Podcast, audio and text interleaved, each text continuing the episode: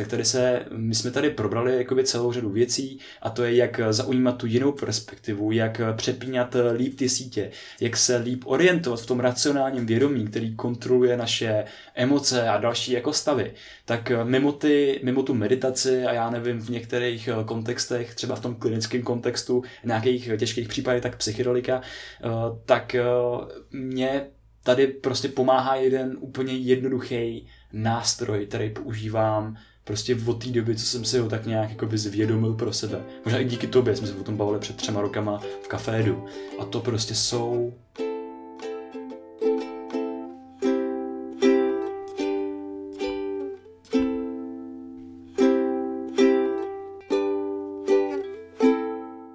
Vítejte u dnešního dílu podcastu.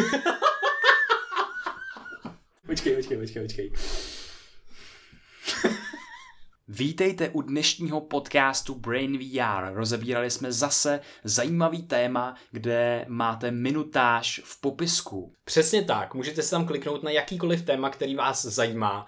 A mimo to chceme poděkovat všem startovačům, který nás podporují třeba stovkou nebo 250 korunama. Takže oželíte nějaký kafe ve Starbucksu třeba jednou měsíčně a to nám ohromně pomůže. Věnovat se tomuhle dál, protože nás to moc baví a třeba i zvýšit kvalitu a koupit novou techniku a pozvat si hosta do nějakého prostoru a pronajmout si to, aby to bylo prostě kvalitní a nenahrávali jsme to někde v čajovně. Přesně. Takže ještě jednou díky moc a užijte si dnešní podcast. Přejeme příjemný poslech. VR. Čau Vojto. Ahoj Krištofe. Jak se máš? Hej, mám se úplně skvěle, protože si teďka čtu Siddhartru a piju si zelený čaj doma a mám trošku jako období, kdy se můžu zastavit po tom hektickým asi měsíci zase, co se děje, a takže se mám úplně skvěle a vážně si to užívám. Co ty, Krištofe? Jak seš úplně neskutečně vysmátej, může se to Siddharta?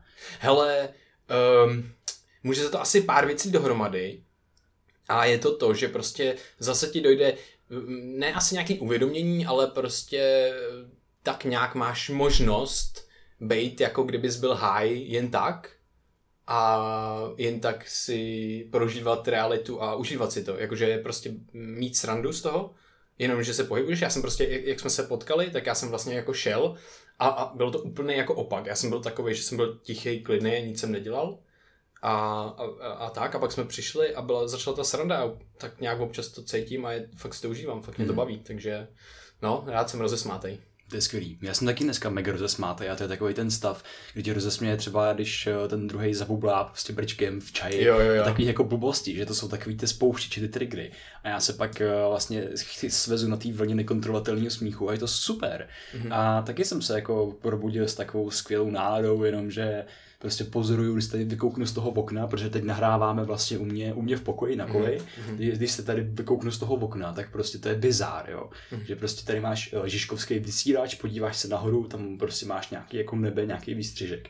A potom, co se tady třeba děje po nocích, tak je, že tady různí lidi vykřikují prostě náhodné věci a většinou je to fakt eh, vtipný a divný a jenom si říkám, to, co je třeba vedlo k tomu, aby prostě na sebe začali také divně řvát a, a tak mi to prostě jako fascinuje, jenom pozorovat to jakoby městečko z úplně jiný perspektivy, jenom že prostě v, tak v každém tom okně je nějaký život a mě, mě to skutečně fascinuje. Mm, to je hustý. Hele, vlastně já jsem si uvědomil, že náš podcast je jenom celý o fascinacích našich. Jakože tam nic není vlastně jako jinýho. Vlastně, jako, že to nedává ani smysl, aby tam něco jiného bylo. No nejenom náš podcast, ale že jo, jakoby asi, to jsem si tak dneska jako taky uvědomil, že celý náš život je celý možná jako život, no. fascinacích. No. Jsme to fakt je, divní, jsme se nasekli, zasekli na nějakým levelu, že prostě no, si říkáš, fucking hell, jako zácloná, víc.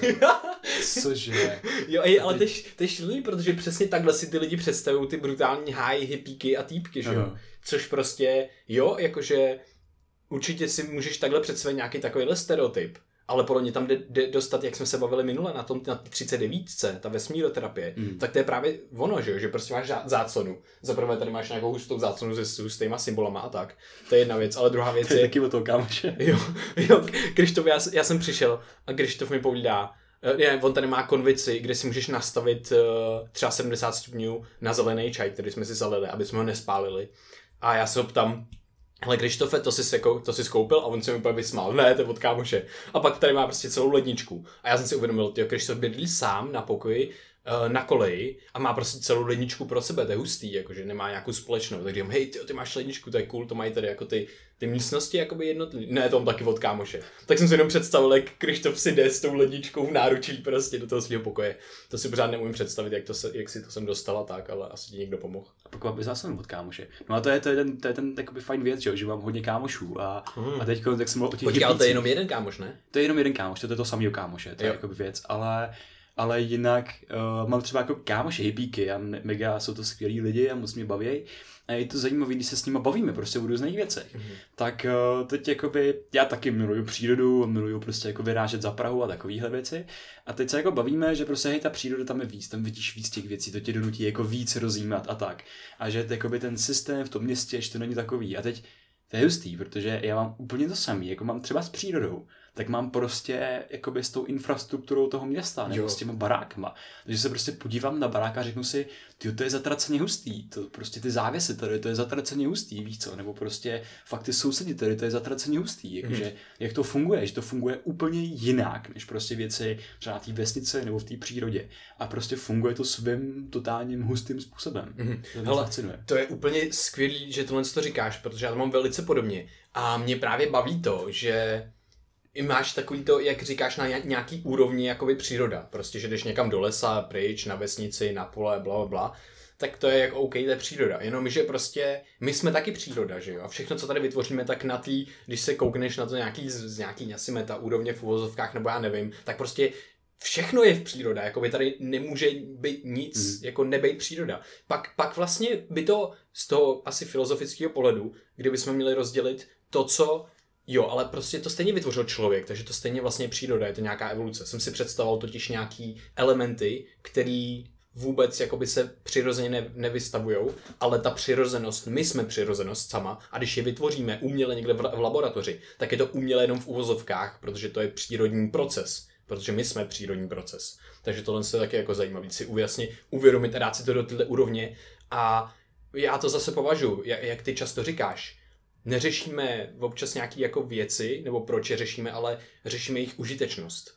A někdo mi si řekl, no a jak je tohle sakra vlastně užitečný? No a pro mě je užitečný tohle tím, že já prostě jdu tím městem a koukám kolem a ty, oh my god, tady to všechno funguje, tady je tolik lidí, prostě jako obrovský mraveniště, infrastruktura, která do sebe zapadá prostě a bez toho, aniž by to, aby, aniž by ty části jednotlivě nefungovaly, tak by to absolutně nemělo šanci fungovat takhle celý. A je to vlastně wow, to je fakt hustý, co to tady je a kde můžu být a kde můžu prožívat ten jako život a tu realitu, takže pro mě hodně zajímavý. No je to mega užitečný, protože ta umělost, že není nic jiného, než že si pochopil určitý fyzikální a chemické vlastnosti látek a jenom si tam vlastně začal měnit tu přirozenost těch věcí, té přírody, aby si z té jedné přírody udělal něco jiného přírodního. A to prostě z toho jsou jako třeba i tyhle záclony, že jo. Mm-hmm. A prostě jo, můžou být dělaný třeba nějakým mý invazivním způsobem, jako třeba bavlněný nebo třeba líkový, já nevím, prostě úplně si vymýšlím nějaké jo, věci, jo. Ale no prostě ne sumělý moty třeba, nebo tak. Přesně no, že prostě vždycky ten proces bude jen, když to bude jako masově vyráběný a mm. něco jiného, když to prostě bude třeba jako lokálně vyráběný. Mm. A tak, že nad tím, tím se taky vlastně můžeme zamýšlet, jakým způsobem my tu přírodu měníme. A to mě taky hodně baví. A když jsme u té fascinaci, tak jenom třeba, jako, jak jsem řekl, hele, hustý záclona, tak jenom uh, to mě taky zase jako došlo vlastně nedávno, taková hodně jasná věc. A to je, že ona jako nemá žádnou barvu, že jo? Ona nemá přirozeně prostě žádnou barvu. Ta barva to je jenom ta barva je vlastně jako vlnová délka, mhm, která se od mhm. toho odráží nějaké jako světlo, nějaký fotonech. Je to vzdálenost mezi prostě těma vlnama, který vnímá moje oko. A prostě ty buňky toho oka jsou naučený vnímat to spektrum, tu vzdálenost mezi těma vlnama. Mhm. A na základě té vzdálenosti tak to vyhodnotí jako modrou barvu v tom mozku. Takže to prostě vzniká jako vlastnost celé té věci, ale v mém mozku. A ta záclona samotná, bez toho mýho oka, tak uh, nemá žádnou barvu, že? Je to Jasně. prostě set bezbarvých atomů. Má strukturu. Má strukturu, přesně tak. Je to struktura, která která má vlastnosti pohlcovat za určitý spektrum záření a určitý odrážet. A na základě vlastnosti téhle struktury, tak já vnímám její barvu. Ale ta vlastnost není jako její barva samotná. Že? To je hrozně zajímavé, že my jsme vlastně náš mozek z té fyzický vlastnosti, jako ty struktury, že reálně prostě na nějaký úrovni jako asi atomů nebo nějaký takový, tak tam prostě budeš mít úplně jiný vlastnosti toho, jak jsou daleko od sebe a tak podobně. A my z tohohle z toho, co nemůžeme vnímat, jsme vlastně přejali to, co můžeme vnímat. Nějakým způsobem se to na ty světločivní uh, buňky na začátku uh, se prostě začaly nějakým způsobem vyvíjet tak, aby tohle to interpretovali takhle, nebo respektive náš mozek celý, což je hodně zajímavý. A k tomu mě přivádí jedna jako hodně zajímavá věc, že my vlastně um, třeba když jako na něco koukáme, tak my nastavujeme, náš, náš mozek vlastně nastavuje určitý filtr vnímání v talamu a nastavuje ho tak, aby vnímal jenom určitou jako nějakou tu frekvenci právě. Jako, stejně tak, jako že si představujeme frekvenci světla, kterou vnímáš, tu modrou, z toho obrovského spektra, že jo, ne, jako, který vůbec nemůžeme nikdy vnímat, elektromagnetický a tak dále, to je pořád to samý spektrum, tak my si nastavujeme to, co budeme vnímat v tom světě. A je to přesně tak, jako kdyby jsme ladili rádio. A je to hrozně, je to hrozně zajímavý, protože prostě tohle co dělá ta struktura talamus a teď se ukazuje ve studiích, že uh, talamický retikulární nukleus, což je vrstva buněk okolo, v podstatě okolo talamu nebo na ním, tak jsou, to jsou gabarní neurony, to jsou inhibiční neurony. Či potlačují jakoby tu aktivitu jo. toho filtru. Jo, potlačují aktiv, přesně, ale oni jsou vlastně aktivní v tu chvíli, když my jsme vědomí, když my jsme eh, vzhůru, ale jsou, ale ukazuje se u potkanů a u myšlí, se ukazuje, že jsou neaktivní, když spějí, protože nic jako nemusí, nemusí inhibovat, protože nic jako nepřijímají, že jo. Je to hlavně, hlavně teda zrakový, zrakový věmy. No a teď se ukázalo ve studii, že oni, když uh, dali, tu, dali toho potkana do, do, jak se tomu říká, do bludiště, a on, on měl někam prostě se navigovat a měl zrakový věmy a měl čichový věmy. A oni vypli tenhle ten inhibiční okruh na tom talamit, ten talamický retikulární nukleus, tak ta, ten potkan nebyl schopný se rozeznat v těch, jako vyznat se v těch věmech a nebyl schopný se navigovat správně v tom bludišti. Takže je jako hrozně zajímavý. Takže se ukazuje, že tahle struktura nám inhibuje, že třeba OK, ty potřebuješ něco vnímat zrakem a potřebuješ se podle toho řídit, tak ty vypneš nějaký jiný věmy. Takže já, a můžeš si to představit i tak, že ty vyplínáš třeba jako ostatní věmy z toho zrakového centra. Já když koukám teďka na tebe, tak prostě vidím tvůj obličej a, a postupně přestávám vnímat to okolo. A teď si můžu zase, teď když si to uvědomím, tak já fakt můžu koukat na tebe, ale můžu si všímat, můžu si vědomě uvědomovat, že za tebou je plagát, můžu si uvědomovat tu místnost.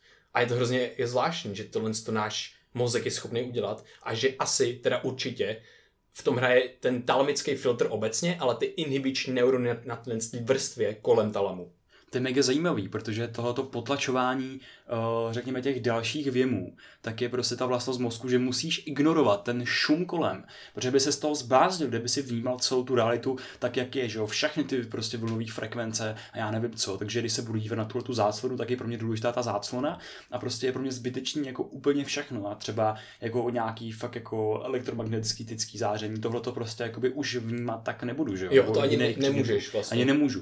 Ani nemůžu, tak prostě proto ten mozek si vybere jenom tuhle tu danou věc. A když jsme u té barvy, tak to je taky mega zajímavý, protože uh, ta barva, jako ta vlnová délka, ti do oka nejde vlastně jako sama, ale je tam spousta jako dalších stimulů, který ovlivní to, jak ty tu barvu vnímáš, jo? Protože byly mm. provedeny nějaký zase jako antropologický studie na jiných národech, než prostě na naši jako středoevropský a že uh, byl jeden uh, kmen, který neznal uh, vlastně jako zelenou barvu že zelená pro něj byla modrá, prostě mm-hmm. jiný odstín modrý. Mm-hmm. Nebo to bylo mm-hmm. naopak, že modrá byla zelená, nevím. Ne, jo, jo. že zelená byla modrá, že jo. Bylo to tak. Ne, ne, nevím teďka, jak byly ty barvy přesně, jo, ale myslím, ale, že to ale je nez, asi neznali zelenou, protože to prostě bylo pro ně jenom jako další odstín modrý, protože se k tomu vlastně jakoby učili a byli k tomu vyvíjený prostě jakoby po uh, tisíce let, takže když, když se jim ukázal modrý a zelený obrázek, tak oni řekli, že jsou jako úplně stejný. Takže ten mozek jako nastavuje i ty filtry prostě podle mm-hmm. toho, jakou ty jim přidáš tu hodnotu. A když prostě tu hodnotu pro modrou i zelenou máš stejnou a nemáš odlišnou, tak je prostě budeš vnímat jako, jako stejný v něm. A to mě přivádí jako k otázce, jestli se můžeme třeba přeučit barvy, že jo? Mm-hmm. Hele, tohle je zajímavý. Ty jsi řekl, já právě o tomhle tom, já jsem o tom přemýšlel a myslím si, že to je trošku ještě jinak, protože ty jsi řekl, že oni to vnímají jinak, ale Což si myslím, že je pravda. Už jenom kvůli tomu, že proto nemají, uh, že proto nemají pojmenování. Ale já bych šel o krok jako v, uh, zpátky a uvědomil si, že oni to budou vnímat nějak a třeba dost podobně jako my, jenom to prostě tak nepojmenovávají. Že prostě ty, oni když nemají název pro to, tak ti to neřeknou, že jo. Nemají vůbec jak to vyjádřit, ale ty nikdy nebudeš vidět to, jak oni to vidí. Takže oni to můžou vidět naprosto stejně, jenom pro ně to vůbec není důležitý, protože tu barvu třeba ani vůbec neznají, když takhle v přírodě jsou někde a žijou tam celý život. Takže pro ně to jako je nesmyslný a vnímají to, vnímají to jako třeba, OK, je to nějaký rozdíl tam, jenom prostě neviděj... Máš to v této kategorii. Máš to v této kategorii, stejně. Takže ta otázka je zase, OK, do jaký míry ti to právě změní to vnímání toho, jakože co fakt vidíš. A já si myslím, že je úplná blbost to, že by ti to úplně vyplo to vnímání, že budou vidět rozdíl, že budou vidět modro. To stoprocentně. Jakože to oni tam prostě to je odstíní prostě jako Přesně modrý, že to je prostě Přesně jako zase spektrum, jako to určitě. O tom jde, že, to, že, že, to, že to není stejný, ale já už zase přemýšlím nad tím, jak náš jazyk a slova tak Mhm. mm. ovlivňují naše vnímání. Že když před tebe dám prostě nějaký úplně nejmenší rozdíl, řekněme modrý a zelený, a prostě ovlivním tě, naprajmu tě na to, že prostě vidíš modrou, dělám prostě k tomu nějaký kroky, tak ty najednou uvidíš prostě jako obě dvě víc jako modrý, že jo. Mhm. Doká, dokážu tě nějakým způsobem uh, takhle ovlivnit. Mhm. A to, to mě fascinuje, že prostě tím, co nám dám do hlavy za slova, tak prostě ovlivníme jakoby to naše, to naše vnímání, že jo. Mhm. A a taky, taky se mi tady jako zjevujou ty různé optické iluze, které jsou jako právě. hodně, hodně, hodně častý a to je, uh, ty vycházejí z nějaké jako základní vlastnosti mozku dokreslovat si realitu a dekro, dokreslovat si podněty. Já když vidím, zase vrátím k té zácloně, když prostě jako vidím uh, ji, tak tak mi jde do toho mozku a tam vznikne nějaká její interpretace. Já nepotřebuji znát každý její uh, centimetr čtverečný, ale ten mozek si prostě dokreslí celou a vznikne tam jakoby kompletní obraz té záclony. Mhm. A to samé jsou takový jakoby optický iluze na tom šachovém políčku, kde je nakreslený prostě, že na šachovnici tak je jakoby sloupek, který vrhá nějaký světlo na levou a dolní část, řekněme.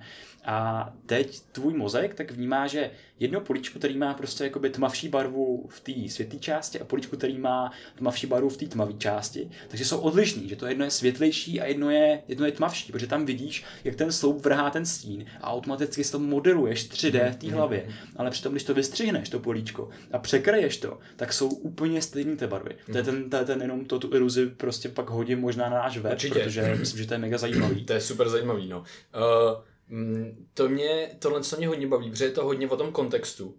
A teďka bych se vlastně, tohle co se přímo napojuje o ně, eh, k něčemu, co jsem četl teďka. A to je vlastně to, jak se u nás vyvinula v, evolu, v evoluci vlastně vůbec schopnost res, eh, rozpoznávat paterny.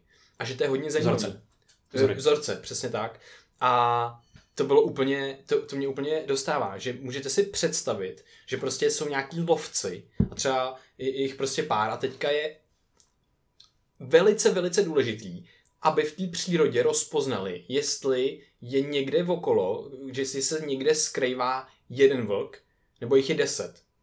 Tohle to spektrum, ten 1 až 10, je obrovsky důležitý, protože to určí, jak se mají chovat a jestli přežijou. A bylo strašně důležité v evoluci, aby tohle to rozpoznali a aby právě rozpoznali ten pattern toho, jaký bordel tyhle ty vlci kolem nich dělají v té přírodě. Protože oni se skrývají, chtějí na ně třeba zautočit, na ty lovce.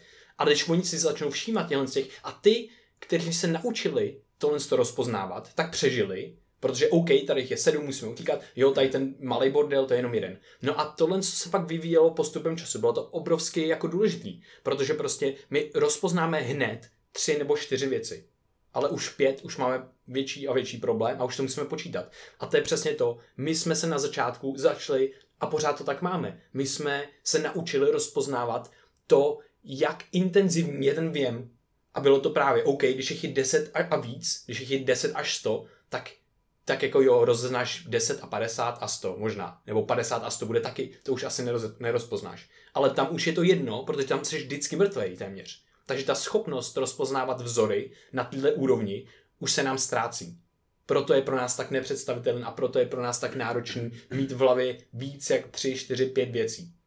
Stejně tak to bylo, když jsi viděl prostě borůvčí, tak jsi viděl, OK, jsou jich prostě tisíce a stovky, anebo jich je prostě pár nebo něco takového. Jo a vždycky tam je vlastně tohle a je úplně hrozně jako zajímavý, že tohle se nám vyvíjelo dál a dál v evoluci. A že jsme že bylo strašně důležité pro nás ty, ty paterny rozeznávat, ale je to vždycky jenom do nějaký určitý úrovně, že prostě tam jsou ty takový ty testy, že máš ten koberec s těma koberec s těma kytičkama a takhle a teď tam dáš nějaký iPhone s obalem, jako taky tam jsou kytičky. Je to úplně jiný, ty kitky a takhle. Vůbec tam jako nezapadá, ale když se na to koukáš, tak absolutně ho nemůžeš najít třeba pět minut. A to je přesně to, že ten mozek je nastavený tak, že OK, tady je nějaký pattern a teď se to všechno dokresluje už. Ty nekoukáš už na ty jednotlivé věci. To je prostě úplně, to mě úplně fascinuje. Že a, a, a tohle to se ukazuje znovu a znovu kdy my neustále vidíme ty paterny a vzniká na základě tohohle z toho, že se tohle v evoluci vyvinulo, vzniká i confirmation bias a takovéhle věci, protože ty si tohle to všechno dokresluješ a potřebuješ, abys tomu nějakým způsobem rozuměl, i když to třeba ten smysl, třeba ten, ten vzor tam v tom není prostě.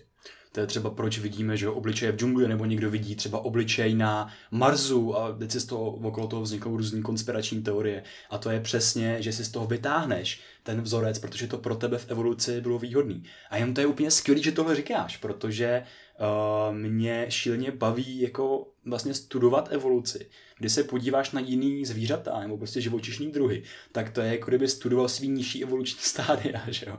To je prostě jako když eh, seš Pokémon, který se vyvine do svého nejvyššího prostě Charizarda, víš co, a studuješ eh, ty nižší stádia, aby si věděl, jak se fungoval v minulosti. tak to samý dělá jeden skvělý prostě japonský vědec, jehož jméno neznám, tak má celý park pro šimpanzy a studuje celoživotně prostě jako šimpanzy. Mm. A Ukazuje se, že ty šimpanzi tak mají úplně jiný typ krátkodobý paměti než my. A to je přesně, když ty si říkal, že seš ten pravěký člověk, seš ten opičák, který prostě se dívá do té džungle. A je pro něj životně důležitý, aby si zapamatoval, kde přesně, co se objevilo v té džungli, kde mm. přesně byl ten vlk, aby si mohl dát signál svý smečce a zdrhat, aby si viděl, jakým se jenom zdrhat. Mm. Tak se ukazuje, že ty šimpanzi tak mají dokonalou krátkodobou paměť, protože oni si s přesností dokážou vybavit víc, hmm. než, víc než těch pět věmů z toho prostředí, což my nedokážeme, že jo? Hmm. Oni dokážou přesně identifikovat prostě až jako několik těch jednotlivých bodů a jsou v tom zatraceně dobrý. Ukazuje se to opakovaně a opakovaně z těch, z těch studií, co na nich jakoby hmm. uh, provádějí. Jinak ten jejich park tam v tom, v tom Japonsku, to je prostě ráj pro šimpanze, jo? to je neskutečný. A když, když se podíváš jakoby na člověka, tak my tohle nemáme. My si dokážeme zapamatovat pár věcí, které jsou hned vytlačeny něčím dalším, protože si dokážeme zapamatovat jenom, když na ně zasoustředíme pozornost. Hmm. Když ti řeknu, zapamatuj si moje číslo 716, tak prostě... tak já teď fakt ne, no. Teď, teď jsem řekl moje číslo. no. to nevadí, to bude vypivlý. to je jedno, v pohodě. Jen když mi nebudete psát v noci, tak to je jako úplně v cajku. A... Kámo, to jsem měl říkat, každý bude psát v noci, what the fuck, Ty co mi Psychologie, what the fuck. Oh my god, vidíš, každý se musí něčeho poučit. jo, no. A tak když si to řeknu, tak se zapamatuješ prostě krátkodobě. Se, ne, jo, nebudu, já to, ne. nebudu to opakovat. No, ale, ale já si nezapomenu. Já, ne, já zrovna ne. ne. Já jsem Udržíš ho v paměti, tak ti řeknu prostě pět číslic. Pět možná. Třeba dva, tři, jedna, pět. Mm-hmm. to zvládám, dva, tři, jedna, pět. Super, a teď ti řeknu, jakou barvu má tamhle ta košile. Já nevím, jedou. No a teď mi řekli číslo. 2, 3, 1, 5. Hustý, a to si pamatuješ. No, ale protože to je jenom pět čísel. Je to, jenom pět čísel. Je, to, je, to, hrozně jednoduchý, jo. ale třeba to Když to bude něco složitějšího, tak prostě většinou to zapomeneš. Jakmile na to nesoustředíš tu uh, paměť, tu pozornost, tak to z té krátkodobé paměti prostě jako zmizí. No a ta hypotéza je taková, že to mizí, že to, že nemáme tak dokonalou krátkodobou paměť jako ty šimpanzi, že to je díky našemu jazyku. Že prostě mhm. tím, že jsme se naučili mluvit, tak to je tak komplexní a složitý proces, že prostě nemáme mentální prostor na to, aby jsme se zapamatovali třeba kolik vlků vidíme prostě, jako by jsme viděli v té džungli jako najednou, že, že, že nedokážeme hned spočítat v tom prostoru. Protože když se vezmeš, když já teď mluvím, tak eh, jaký množství informací musí prostě v tom okýnku moje krátkodobá paměť zpracovávat, mm. abych měl plynulý projev. Mm. S tím, že já nevím, co řeknu v další vteřině, ale vím, že, že se to tam někde musí vlastně jako stakovat a hromadit ten smysl a ty slova, který vlastně zvolím, protože každý to slovo koduje jiný neuron a já je musím nějak pečlivě vybírat. Když je nebudu pečlivě vybírat, tak to bude jak, že... jak mluvíš normálně prostě. mluvit jako normálně. Prostě jako když se mluvíš na podcastu. Takhle, takhle mluví prostě Krištof, když se vidíme doma, říká tak, tak je budu možná mluvit, když mi zavláte v noci na. Ale prosím tě, To je super, protože za prvé jsem chtěl říct, pošleme, teda pošleme, dáme do, do popisku epizodu uh, Mindfieldu, kdy, kdy to je skvělý vlastně pořád, uh, jak se jmenuje ten člověk? Jmenuje se hrozně hustě, ale uh, se jmenuje Um, Michael... Um, Michael. on, má, on má hrozně známý Vsauce. Vsauce. Vsauce, má. Vsauce channel a pak dělali na YouTube Red, nebo jak se to jmenuje, nějaký YouTube Premium nějaký nebo co, tak dělali tyhle ty Mindfield věci, ale myslím, Mhm. že jsou nějaký dostání zadarmo už, i bez toho premia na YouTube a právě tam mají celý tenhle ten park a ukazují tam ty testy, co ty šimpanzi prostě dělají. A je to hustý, protože oni mají v tom parku někde ve větvích prostě tu laboratoř, víceméně, a tam mají tu obrazovku a oni sem chodí jakoby hrát v podstatě ty Mm, A šimpanzi. chodí tam dobrovolně hlavně. Jo, no jasně, právě, chodí tam hrát a mají tam prostě tu obrazovku a ty tlačítka a to je neskutečný, protože oni vidějí 12 těch tlačítek, jak se postupně rozsvěcej a oni, pak jim to zmizí a oni si to mají zapamatovat postupně. Vždycky jedno, dvě a takhle. A teďka ono to zmizí, těch 12 tlačítek a oni během prostě dvou Vteřiny, sekund udělají trrr, všechny ty tlačítka prostě jak po sobě jdou v různém prostoru a čase, tak prostě vědějí. Takže oni si fakt dokážou, my fakt dáme třeba těch pět, ale oni dají třeba těch 12, 14, 15. To je úplně neskutečné to vidět. Jako. A pak právě Vsauce dělal to, že se porovnával a že chtěl být tak dobrý jako ten ten, tak to trénoval a nikdy jako nezvlád to prostě jako tam ten nějaký šimpanz, co tam mají. Takže to bylo hrozně jako zajímavá epizoda. Mhm. Uh, A jenom na Mindfieldu, tak je vlastně jeden díl právě o psychedelikách a o tom, jak uh, Vsauce jel přímo do Amazonie, Mhm. chce postoupit na takovou jako ceremonii, takže jakoby i v jo, tom a je to zajímavé. jo? A je to i s Carhartem Harrisem, což je takový jako asi jeden z nejznámějších vědců, který se psychedelickému výzkumu právě jako věnuje. A jenom ty psychedelika jsem zmínil proto, protože ty, jak jsme se bavili o tom talamu a o, filtrová, o tom filtrování té reality, tak mě to furt baví, jako neskutečně, protože jak jsem tady mluvil o tom walkingu, který mám v té mysli, jak, kde potřebuji nastakovat ty slova, abych prostě mluvil plynule, tak já si to představuji jako takový jeviště mýho vědomí, kam prostě jdou všechny jako možný stimuly a já nevidím za něj, ale prostě můžu vidět, jakoby, co se na něm děje. Že jo? A většinou se na tom jevišti odehrává nějaký uh, srozumitelný obraz, nějaký srozumitelný příběh, protože je nesmyslný, aby mi tam skákali všemožní věmy z celý mý hlavy, když jdu prostě do práce a potřebuji, aby mě nepřejela tramvaj, že jo? tak to bude něco prostě zesmyslněného, něco prostě, co jo, je pro mě mega jasný a uzemněný a prostě většinou to budou nějaký pravidla, s kterýma já se v tom světě pohybuju. No a co se týče jako té psychedelické zkušenosti, nebo prostě jako halucinací samotných, tak mě na tom hodně baví to, že ty přesně povypínáš ten Jo, filtr přesně. toho vědomí, ten talamus, že prostě najednou tam nemáš to, jak jo, máš tam tu inhibici, to potlačování té jeho funkce, aby si vybíral jenom ten jeden No daný takhle, ne, zase neříkej nemáš, protože máš, ale je to méně intenzivní. Jasně, jako nic, nic není černobílý, je to určitě méně intenzivní a prostě tím pádem ten filtr tam propouští daleko víc věmů, jak zevnitř mozku, protože mozek má aktivitu jakoby spontánní, že, že tam náhodně prostě střílej jako akční potenciály a signály a elektrika a s tím střílejí vlastně i paměťové stopy, které prostě jsou buď tím talemem potlačovaný, nebo můžou projít dál, právě do toho jeviště toho vědomí. Mhm. A to samý zvenčí, že jo? Ty vnímáš ten stimul tím okem, tam se nějak přešrotuje v té hlavě, zase jde do toho Mhm. filtru toho vědomí a zase je propuštěný dál. A ty tyhle ty dva kanály, ten vnitřní a vnější,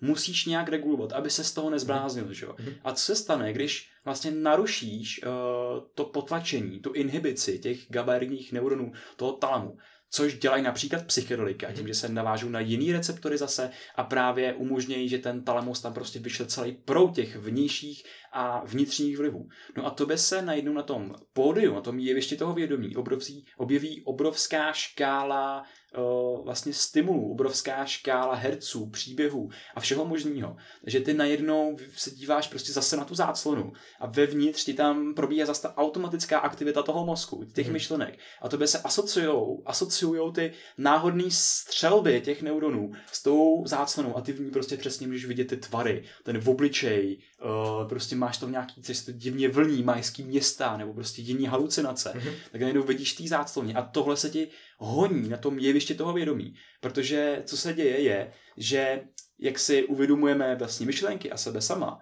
tak eh, v tom jevišti neustále sedí ten divák, který má tendenci, hele, tady je sice nějaký kubko náhodných aktivací, náhodného chaosu, ale má tendenci furt z toho vytahovat ty vzorce. Jak jsi říkal, mm-hmm. jak se díváme na Mars a vidíme tam ten obličej, tak to samý děláš v té své vlastní hlavě neustále, i když ty máš zahlcenou těma věmama při té psychologické zkušenosti, při těch halucinacích. Tohle mě asi jako hodně fascinuje. Jo, to je super, protože když jsem se před uh, třema, čtyřma rokama začal zajímat o psychedelika, tak tohle to byl asi jako jeden z první, jako jedna z prvních věcí, co mě jako na tom bavila strašně moc a vždycky jsem právě uh, povídal to, že vlastně vnímáme větší část reality, jako v realitu reálnější než jako normálně, protože máme najednou přístup k víc, více těm věmům prostě, protože ten talamus to prostě tolik nefiltruje. Ale zároveň tam máme hrozný bordel, takže tam máme prostě ty paterny, bla, bla. Mm. Ale je to hrozně zajímavý a to mě přivádí na jednu zajímavou věc um, a to je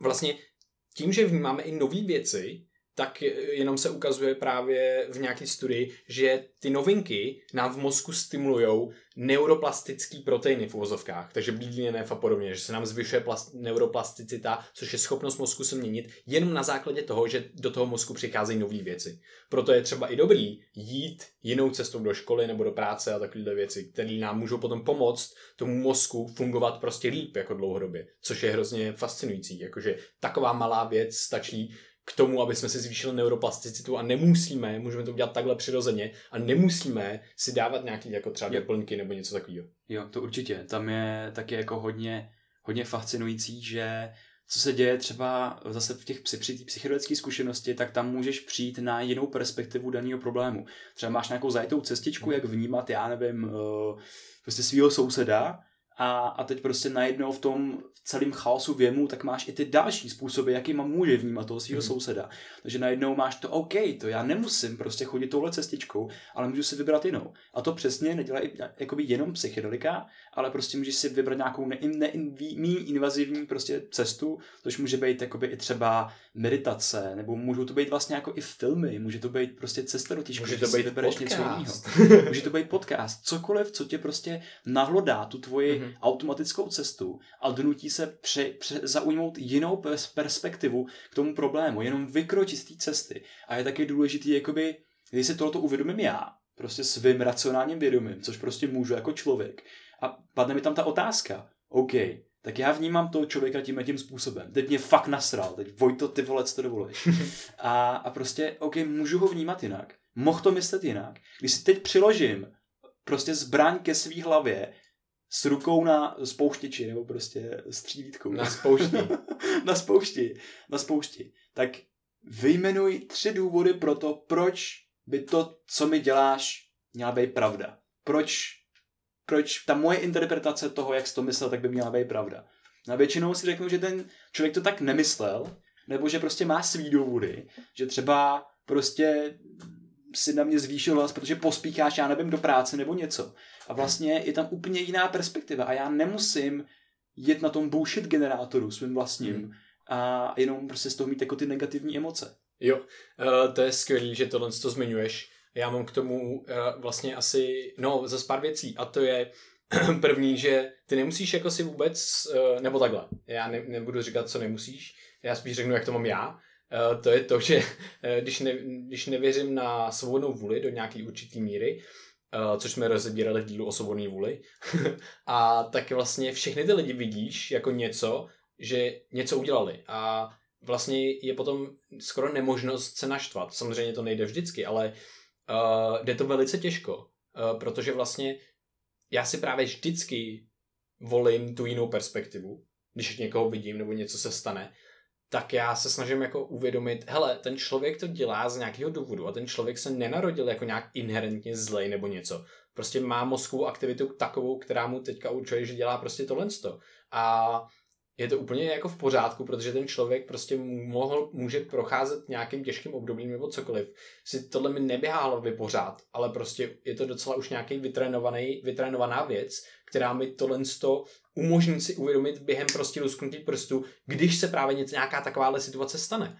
A je hrozně zajímavý, že ty si říkal o těch cestičkách, které si můžeš vybrat jinde v životě, jakoby mimo tebe, jako v tom, tom životě prostě.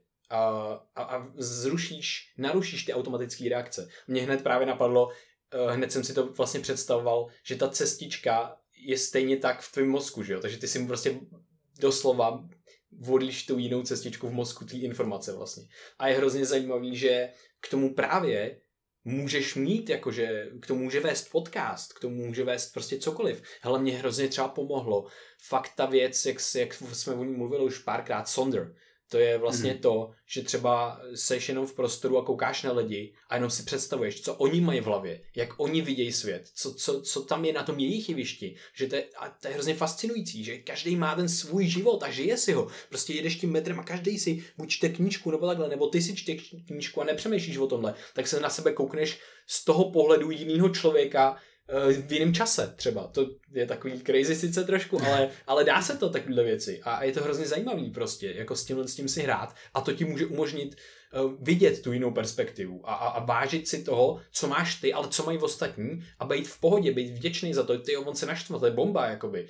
To je, je to člověk, já jsem se taky naštval někdy, to je super. Takže jenom že zase to může být strašně moc způsobů, jak k tomu z tomu dojít. Mm. A myslím si, že to je úžasný, když pak máš možnost uskutnutí před prstu přepnout ty různé perspektivy a projít si jich pár. A když je to fakt hodně špatný, uh, když třeba co se týče jakoby z tebe samotného nějakého stavu, což prostě bych se rád, rád zmínil, protože myslím, že v oba jsme prožívali za poslední měsíc občas nějaký těžký chvíle, těžký momenty a to je prostě to, když jsou nějaký třeba intenzivní zážitky, kde se ti vypavuje hodně dopaminu a takovýchhle věcí, uh, tak prostě oni, oni se ti downregulují, což znamená, že vlastně potom prostě ten mozek, ty, ty receptory zmizejí v podstatě z těch membrán, z těch neuronů a nemají schopnost, nemají možnost chytat ten dopamin. Takže prostě já, i když se ho nějakým způsobem vyvolám, tak prostě to nemá takový efekt a potřebuji víc a víc a víc, ale prostě můžete si to představit, jako kdybyste měli substrát, jako kdybyste měli nějakou půdu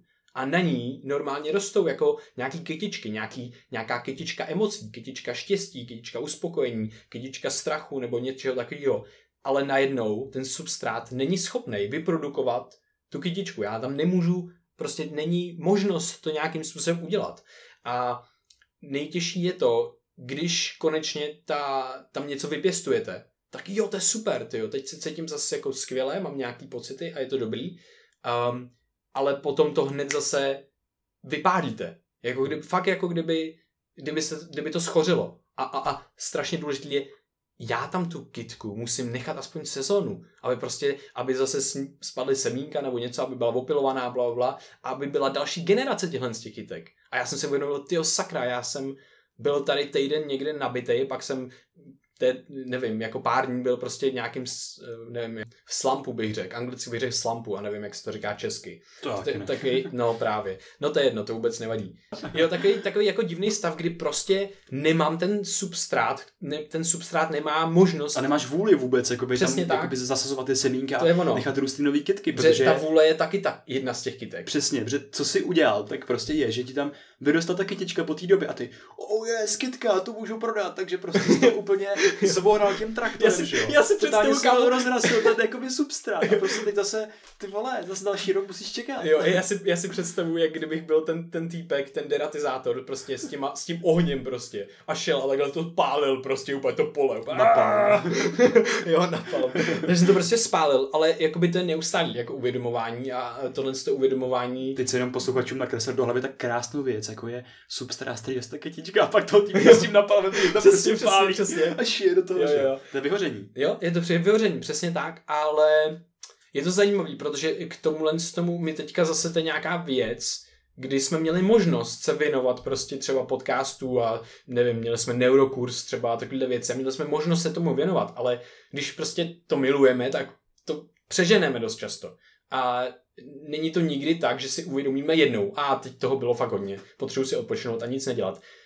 Zvládnul jsem to třeba někdy o prázdninách, kdy jsem už věděl, že toho je moc a že jsem se posílal jako nějakým způsobem dolů, abych nic nedělal, jenomže ono se nějakým způsobem se to prostě třeba stane znova a tak a, už, a není ta schopnost uh, si to uvědomit třeba zrovna v tu chvíli a je to prostě boom a, a, a není ten substrát, tak potom jenom čekat a hlavně nespálit ty, ty kitky potom. Prostě počkat jako chvilku díl prostě a, a preventivně to jako dělat. A no, takže to bylo, to bylo jako zajímavé, protože jsem měl velice intenzivních jako asi 14 dní, kdy jsme, jsem měl prostě úplně 12 hodin denně ne, konference, vlastně o neurovědách, kdy to bylo velice intenzivní a musel jsem tam být a bylo to jako ale úžasný. Jenomže potom hned byl kemp prostě zase s Liborem, s Veronikou a tak a s Krištofem, což bylo taky úžasné, ale taky plných zážitků a plných intenzivních momentů. Pak jsme prostě zase nahrávali věci, pak jsme měli neurokurs a tak dále a tohle všechno prostě vedlo přesně, přesně k tomu tomu a já jsem jenom musel být OK, teď se děje tohle uh, jenomže ještě jsem nevěděl, neměl jsem vlastně ten koncept, který mi teďka pomáhá s tím substrátem a s těma kitkama, kdy vím, že sakra, teď mám kitku, ale musíš si ji vážit, musíš o ní pečovat. Fakt, jako si ji hodně váž, aby si ji nespálil.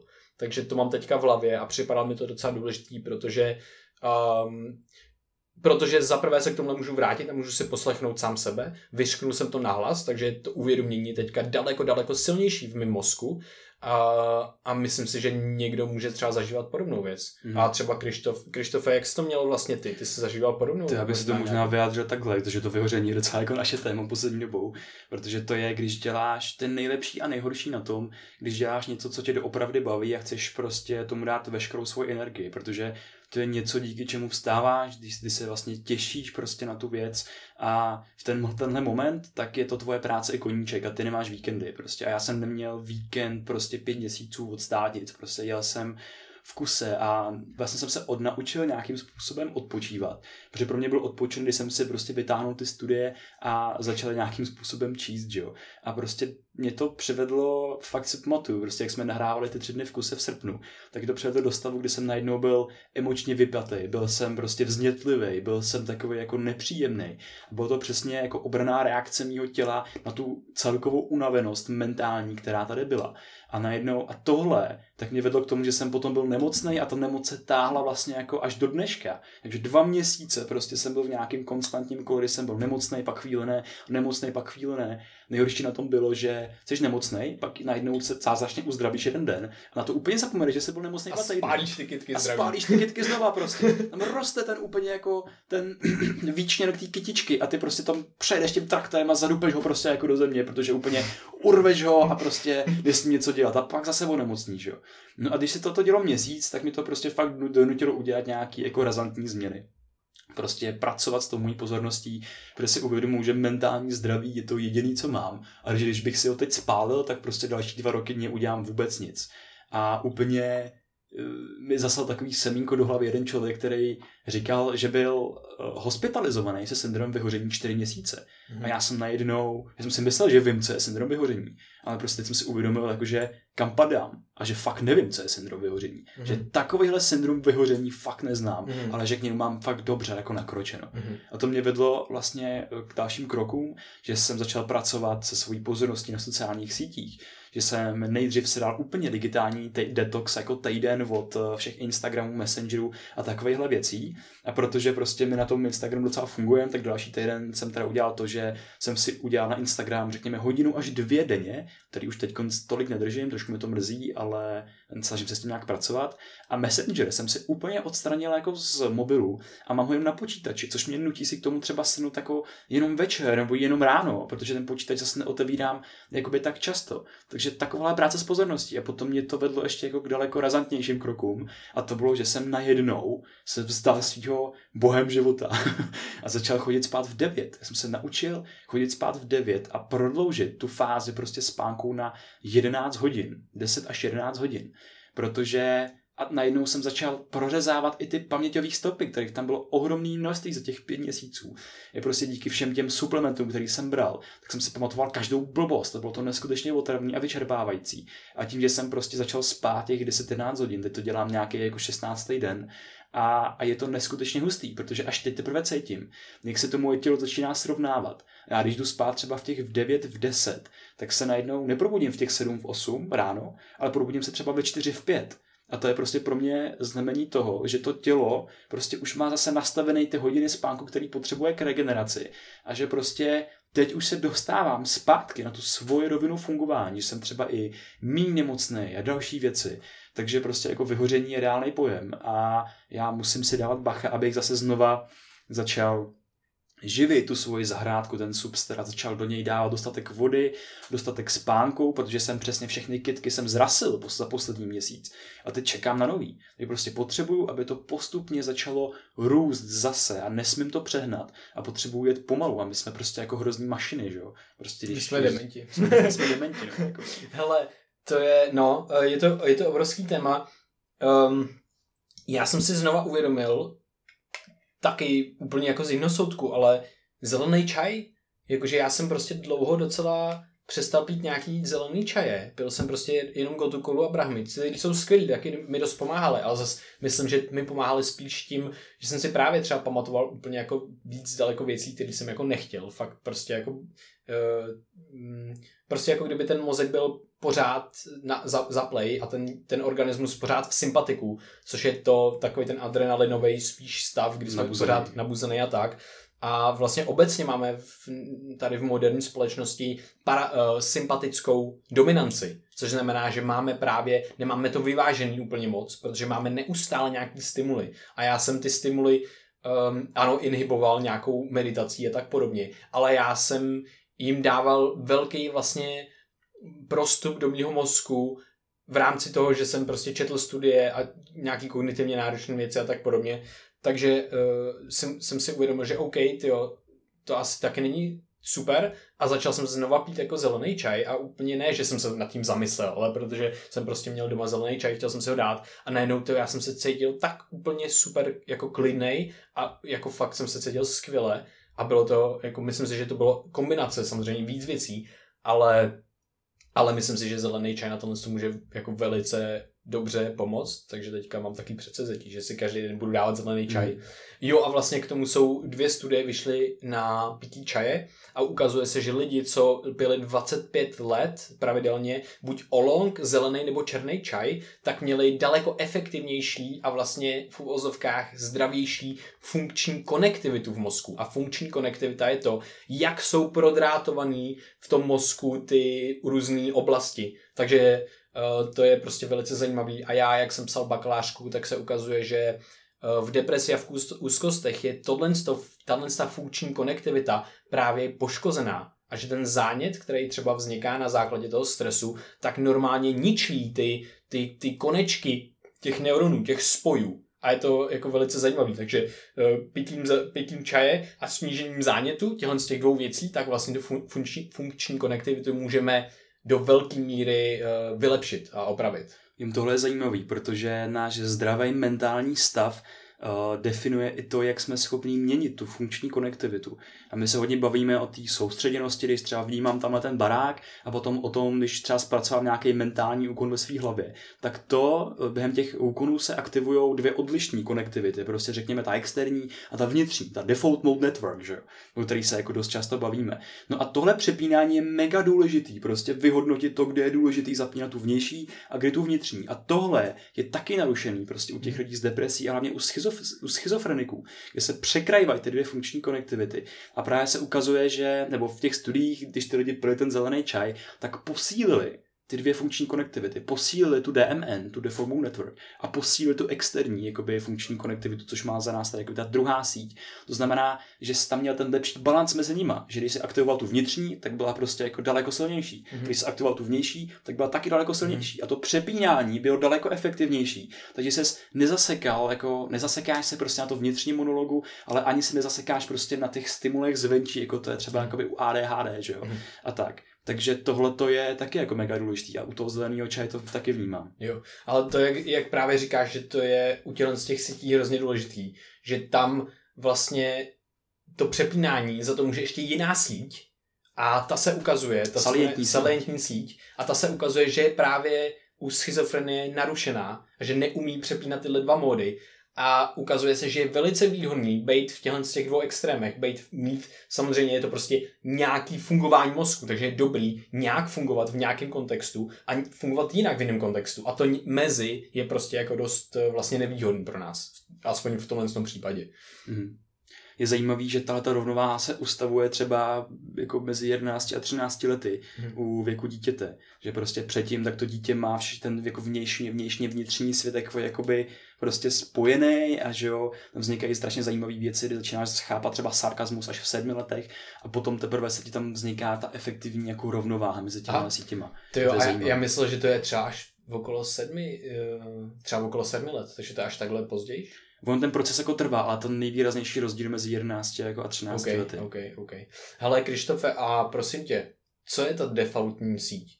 O té jsme se už bavili. A... To nevadí vůbec, a je protože, to, protože je... my jsme to nikdy podle mě tak úplně nedefinovali mm-hmm. a myslím, že to je dobrý jenom jako úplně, jenom jako popsat takový nějaký základy. Jo, ta defaultní síť, tak to je tam hodně zjednodušeně. Tak může, je to nějaký prostě propojení těch neuronů, tak si to představte jako mapu, jako takovou síť, prostě jednu z mnoha sítí jako v mozku a ta se aktivuje, když přemýšlíme sami nad sebou, když jedu po eskalátoru dolů a přemýšlím, co jsem měl k obědu, co mě čeká, ale taky, to jo, ten bus mě dneska seřval, dneska mě čeká tahle zkouška a tahle sítě je jakoby moc důležitá pro naši existenci ve světě, protože se na ní podílejí oblasti, které jsou jakoby v kůře a jsou vlastně mezi tím racionálním vědomím a tím emočním mozkem a tam jsou oblasti, které zodpovídají za naše, jako za vnímání naší třeba lokalizace a pozice ve světě. Že když eh, vypnu tuhle oblast, která ten, tu jednu část té sítě, která se jmenuje temporoparitální něco, tak uh, lidi mají pocit, že opouštějí vlastně jakoby svý tělo, dívají se na sebe z vrchu a tak dál. To prostě už je dneska prostudovaný, mm. dřív by to bylo hrozně jakoby EZO a VUVU, ale prostě nějaký, nějaký data na to jsou. Pak další oblast, která je tady důležitá, tak uh, jsou třeba ty přední části, prostě ventromediální, prostě jakoby ten eh, prefrontální kortex a takhle. Mm.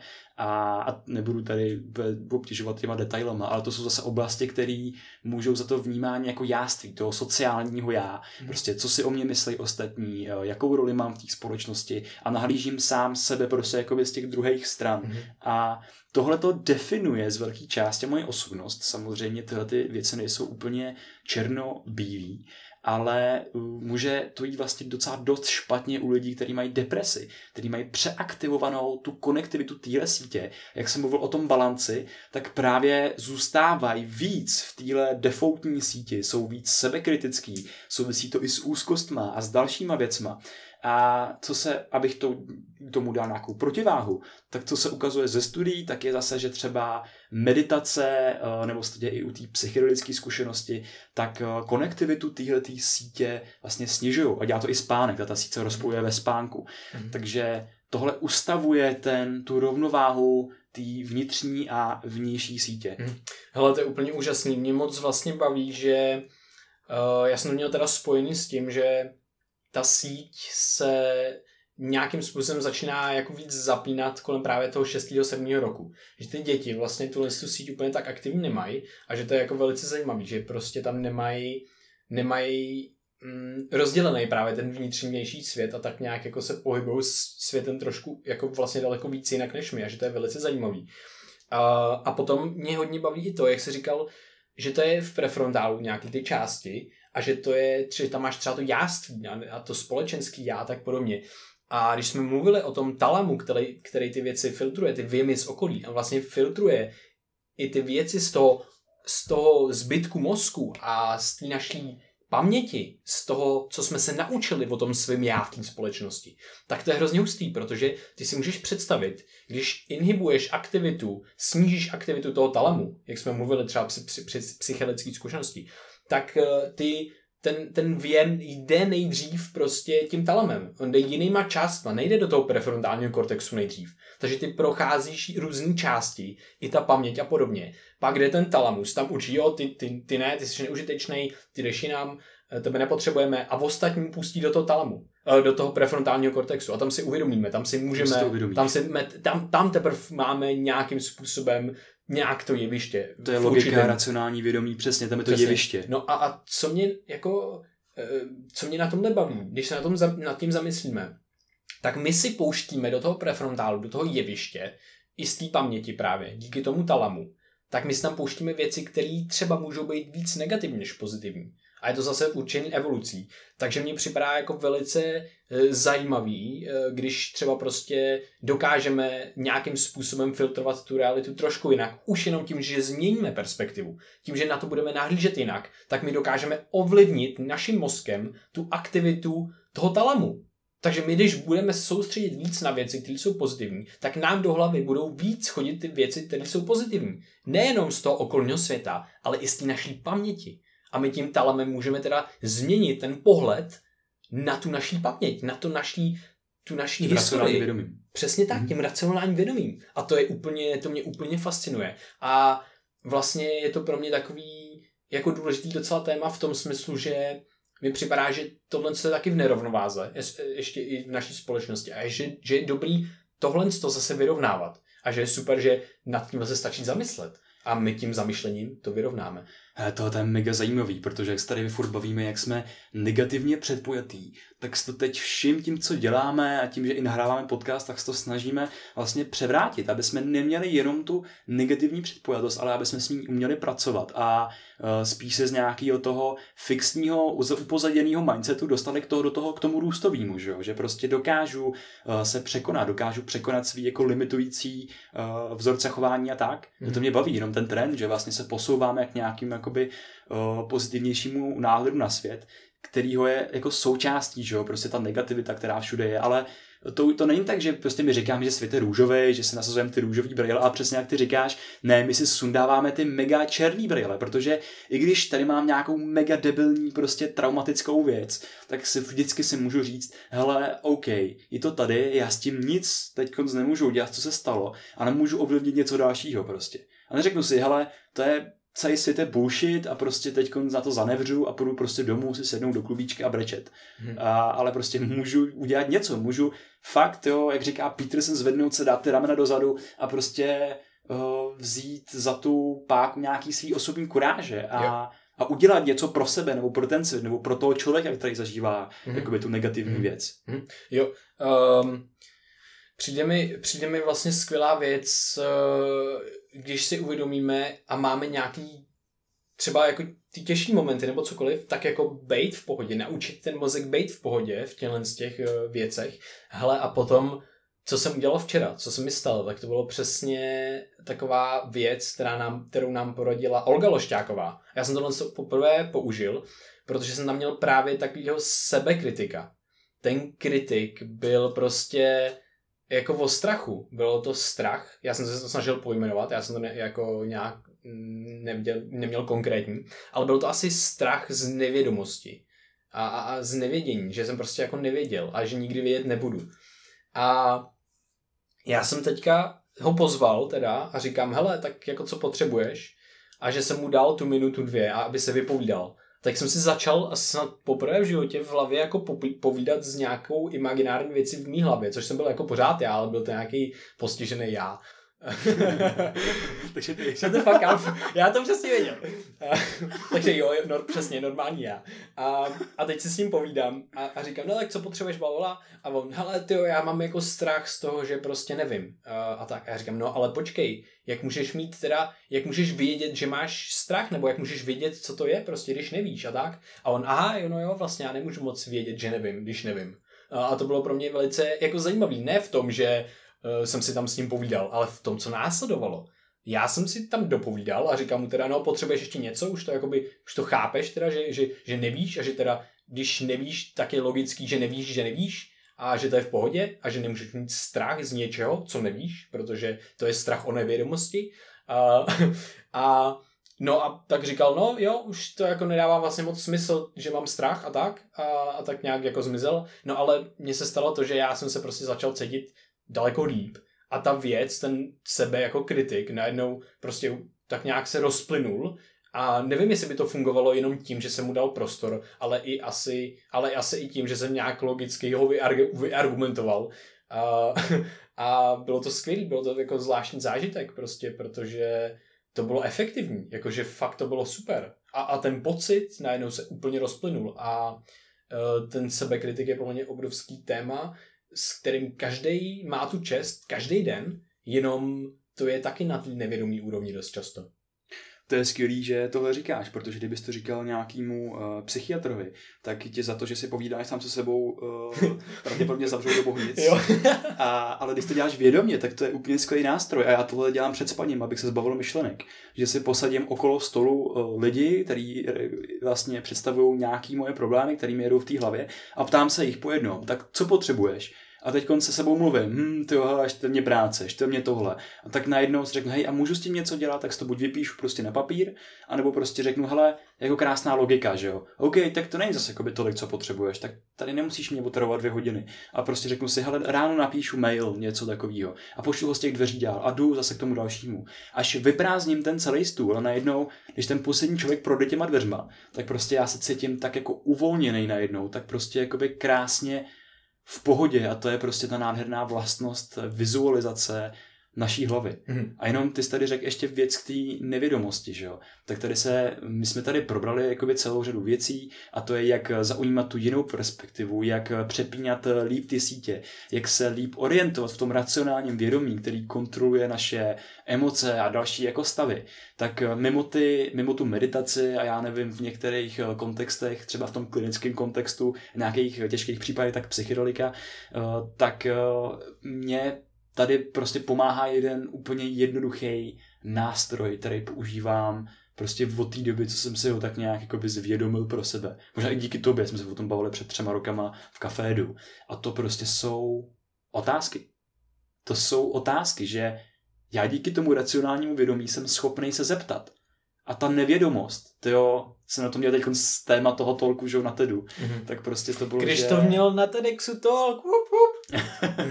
a tomu to je tak jako celá řada věcí. Ale, ale právě, že ta nevědomost, že to je tak krásný moment, protože ty se přesně v ten moment můžeš začít ptát, jakože, a můžeš začít ptát, hej, je tohle pravda, můžu fungovat jinak, jak můžu fungovat jinak, jsou nějaký jiné cesty, nebo a pak může být i fascinovaný, proč je ta záclona modrá, prostě, hmm.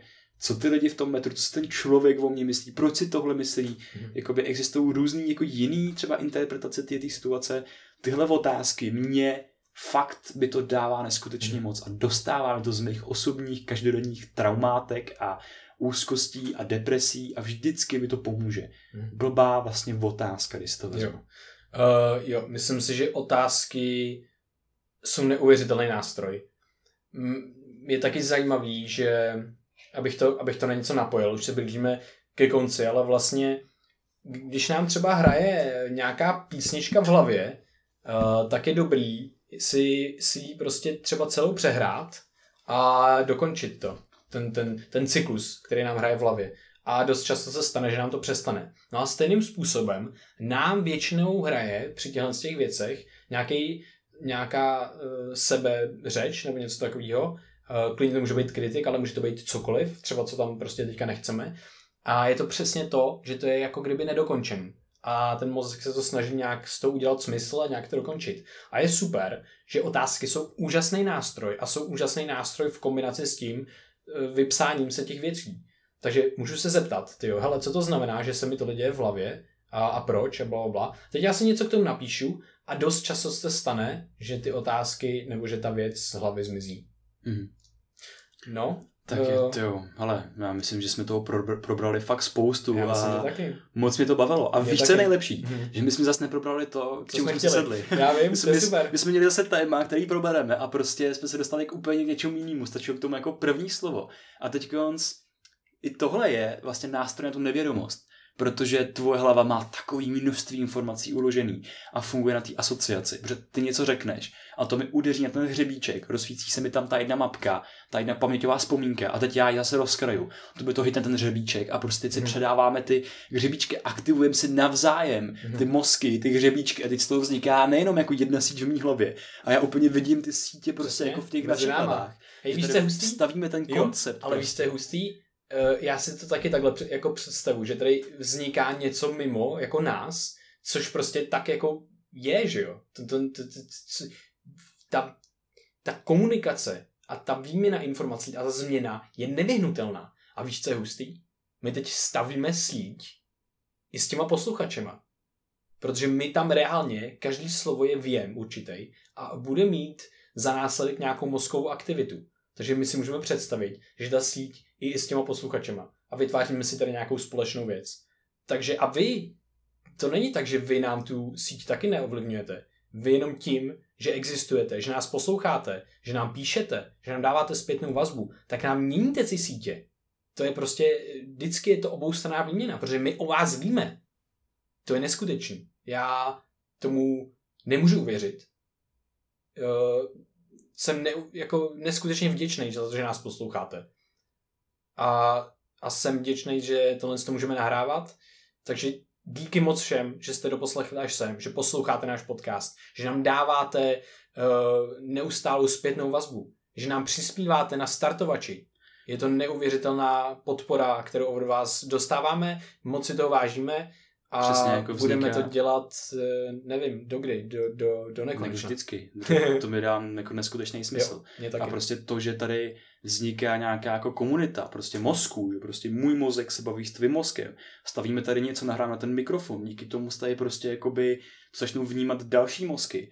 A teď ten svět je jenom produktem prostě mozku, který se dali dohromady. Buně, který najednou jenom z toho jednobuněčního organismu se sprskly, začaly tvořit mnohobuněční organismy, a tady mají najednou mozek a najednou ty mozky se dávají dohromady a dávají dohromady celý jako myšlenkový prostě pole, že hmm. prostě pak si řekneš, OK, tyjo, hele, chci vytvořit počítač, ale sám ho v té hlavě nevymyslím, chci se s někým bavit. A přesně tam hrajete prostě na ty struny těch jednotlivých neuronů a prostě postupně to dáváte třeba na papír a vzniká něco, jak jsi řekl, mimo nás, mimo nás prostě na tom papíře vzniká hmotná věc z těch mozků. A prostě když takovýmhle způsobem zapojíš tu komunitu těch mozků, těch lidí, tak prostě čím víc jich bude, tím máš větší výpočetní kapacitu, máš větší prostě schopnosti a větší i ten mentální prostor, že jo. Mm-hmm. A najednou z toho může vzniknout fakt něco hezkýho, protože ten mozek můj zase ovlivní ten tvůj, ten ovlivní prostě další, ten mikrofon prostě ovlivní další mozek, tady ovlivní další mozek a ty to šíří, ten akční potenciál, já si to úplně představuju, z toho původního jednoho hřebíčku na ten tvůj a na ty tisíce těch dalších. A to mě na tom neskutečně jo. baví, takový dominový efekt. Hele, to je krásný. Já teď vidím úplně takhle jako vlastně celý svět, jak je propojený, protože prostě když budeme, uh, já myslím, že když půjdeme přes 10 lidí, tak známe všichni lidi na světě, takže to je hrozně hodně zajímavý. Uh, takže, no, takže tak. Uh... Jenom v tom je krásná prostě jako ta logika, kombinace logiky a představivosti. Kombinace hmm. toho, co víme o mozku, o věcech kolem sebe a prostě té naší představivosti, že to tam jsme schopní na tom jevišti toho divadla s tím manipulovat a hrát se s tím. Hmm. A to mě jako fakt baví. Jo. Takže Moc děkujem, že tohle posloucháte, že máte zájem o tyhle témata, že máte zájem o svůj vlastní mozek mm. a vlastně bych tady jenom řekl, ať se staráte o svoji kytičku, jo, o svůj substrát. O substrátík. a ať vám z toho vyrostou ty kytičky, které hned neposekáte, ale necháte je vyrůst, užijte, užijete si je, že tam jsou a pak Zalejvejte. třeba uděláte něco dalšího. Přesně tak. Tak jo, Krištofe, díky. Tohle to bylo velice jo, obohacující pro mě. Já jsem bylo taky to fakt rád. příjemný. A děkujeme vám, to ještě jednou, že jste doposlouchali až sem. A kdyby vás tohle toho dílu cokoliv eh, zaujalo, tak uh, nás můžete sdílet se svojí sociální bublinou. Je to pro nás stále jediná možnost, tak jak se můžeme dostat do uší a mozků někoho dalšího. A taky to můžete sdílet s náma, protože se moc rádi učíme a posouváme dál. Takže nám můžete psát s tématama, které by vás dál zajímaly, nebo rozvinutí některých myšlenek, které jsme tady uh, zmínili, ale i s negativní zpětnou vazbou, protože to přesně nás posouvá na další level a umožňuje nám to, aby jsme to mohli dělat líp. A další věc, aby jsme to mohli dělat líp, tak nás můžete podpořit třeba na startovači, protože můžete nám koupit eh, jedno kafe, třeba jako za stovku, my si za to nekoupíme kafe, ale pravděpodobně třeba to investujeme do studia nebo, nebo do toho, aby jsme vlastně uh, přežili další měsíc, protože tohle nás baví natolik, že se čím dál víc ponořujeme do studií a do prostě poznání o mozku a téhle reality, že tím nemáme čas ani na klasickou práci hlavně, a Hlavně kognitivní to, kapacitu. Jo, jo, jo, jo jakoby, přesně, jako, není to úplně easy. jo, no, občas Takže, ty kitky uhořejí. Jo, sice nás to baví, ale kitky občas páchají sebevraždu. Jako, takže tak. Jo, jo. Takže kdybyste chtěli, tak nám to moc pomůže. Moc nám pomůže, když nám koupíte kafe za stovku na startovači a budeme vám z toho moc vděční a taky jsme moc vděční už těm, který uh, přispívají. Přesně uh, tak. Děkujeme moc za to, vážíme si to. Děkujeme moc, jsme fakt vděční a jinak mějte asi, už dnes naposled to řeknu, krásný den a užijte si svůj mozek. Jo, přesně tak. Mějte se krásně. Mějte Ahoj. se krásně.